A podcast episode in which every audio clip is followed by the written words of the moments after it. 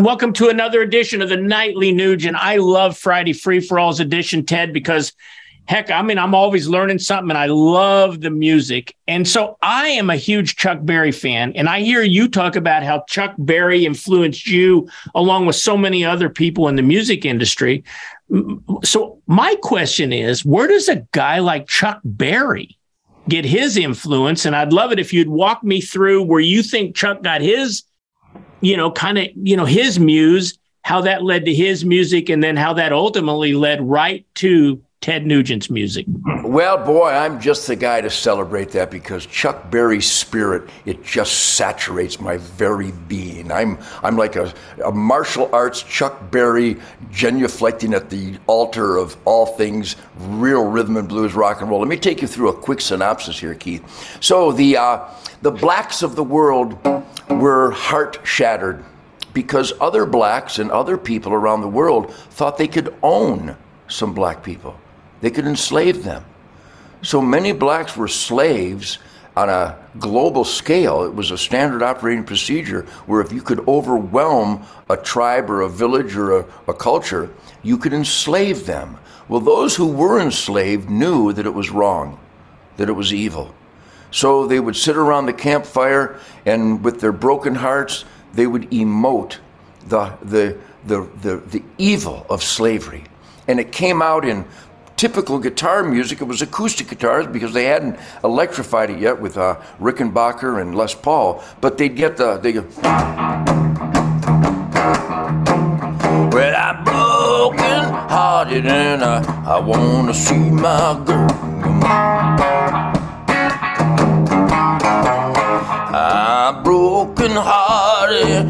I don't feel that spirit coming on like God wanted it to.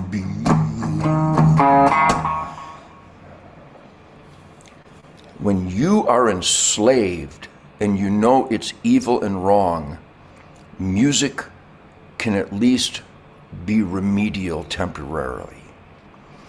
All right, and then when truth, logic, and common sense, goodwill, and decency freed the slaves, all of a sudden Howlin' Wolf and Muddy Waters and Mose Allison and Lightnin' Hopkins, they got an electric guitar.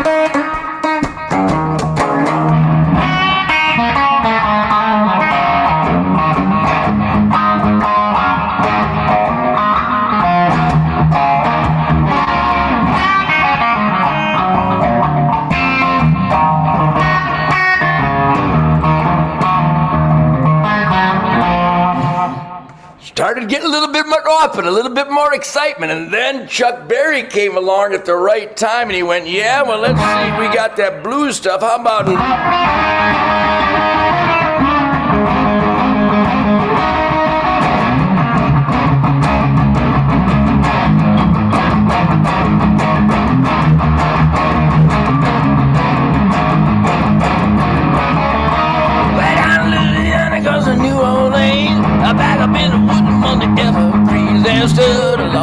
Made of wood and wood. Well, every country boy named Johnny B. Goode, he never ever learned me to ride so well.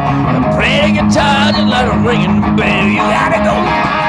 Oh my God in heaven, look at the goosebumps. And then this little smart-ass kid was born in Detroit in 1948, and shortly after that, Chuck Berry's first album came out with a brand new experimental guitar by Charlie Byrd and Hank Garland called the Byrdland, and it was on the cover of the Chuck Berry record. And I didn't know it at the time because I was still a mushy brain kid, but that mushy brain was absorbing everything from the mystical flight of the arrow of Fred Bear to the outrageous uppityness of Chuck Berry. And eventually in 1969, that guitar player from Detroit got on stage in Riviera Beach, Florida, and played bass guitar for Chuck Berry. Wow. And what a guy! What an what he invented it. He and Bo Diddley. The Bo Diddley thing was obviously.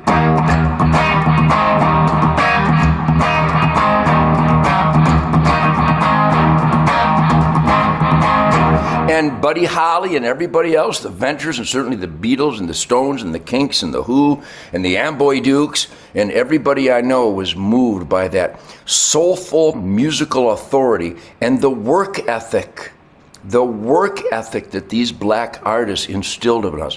James Brown was known as the hardest working man in show business, and certainly Mitch Ryder learned that, Bob Seger learned that, I learned that, everybody I know learned that, and that's where that fire and that passion and that work ethic really came because you can't play moving, meaningful, passionate, excitable, stimulating music unless you put your heart and soul into learning how to deliver that art form.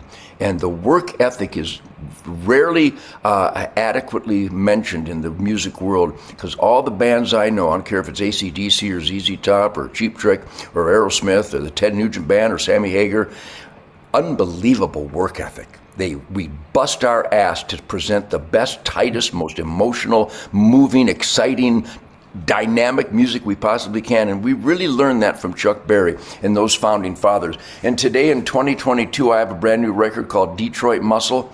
And there's a lick on there. It's a, it's a bastardization of the honky tonk that Chuck Berry, and everybody played honky tonk.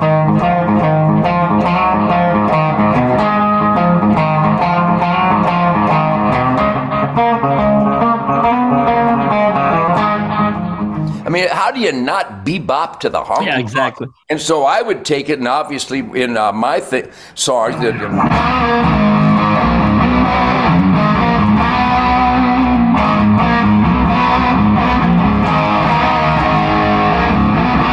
and all that is is instead of.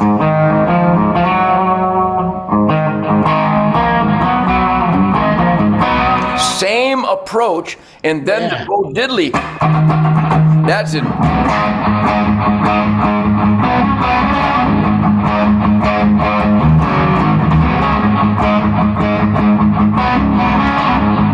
That.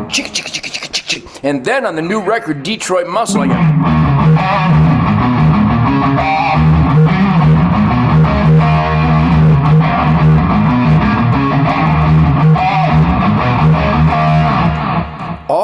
grind and rhythm, we all got it. Like Bob Seger said in the one song, we are all Chuck Berry's children. So never forget that all your favorite music, all of it, I don't care what artist it might be, Chuck Berry laid a foundation, and then the Motown Funk Brothers and all these soulful black artists that still were connected to the heartbreak of the evil of slavery and the celebration of throwing off the shackles. That's where uppity, uninhibited, irreverent, ferocious, fun rock and roll came from. And don't ever forget that. I never forget that. Awesome, Ted. What a great, great story from really start to finish today. So tomorrow, um, you're going to be in Fredericksburg, Texas, Saturday night, which is awesome. And tomorrow, I want to talk to you. It's our weekend edition. I want to talk about the fact that your tour's wrapping up, and I have a feeling you've got some hunting in store, and we'll talk a little bit about that tomorrow when we celebrate our weekend edition of the Nightly Nuge, where there is absolutely no fake news. See you tomorrow.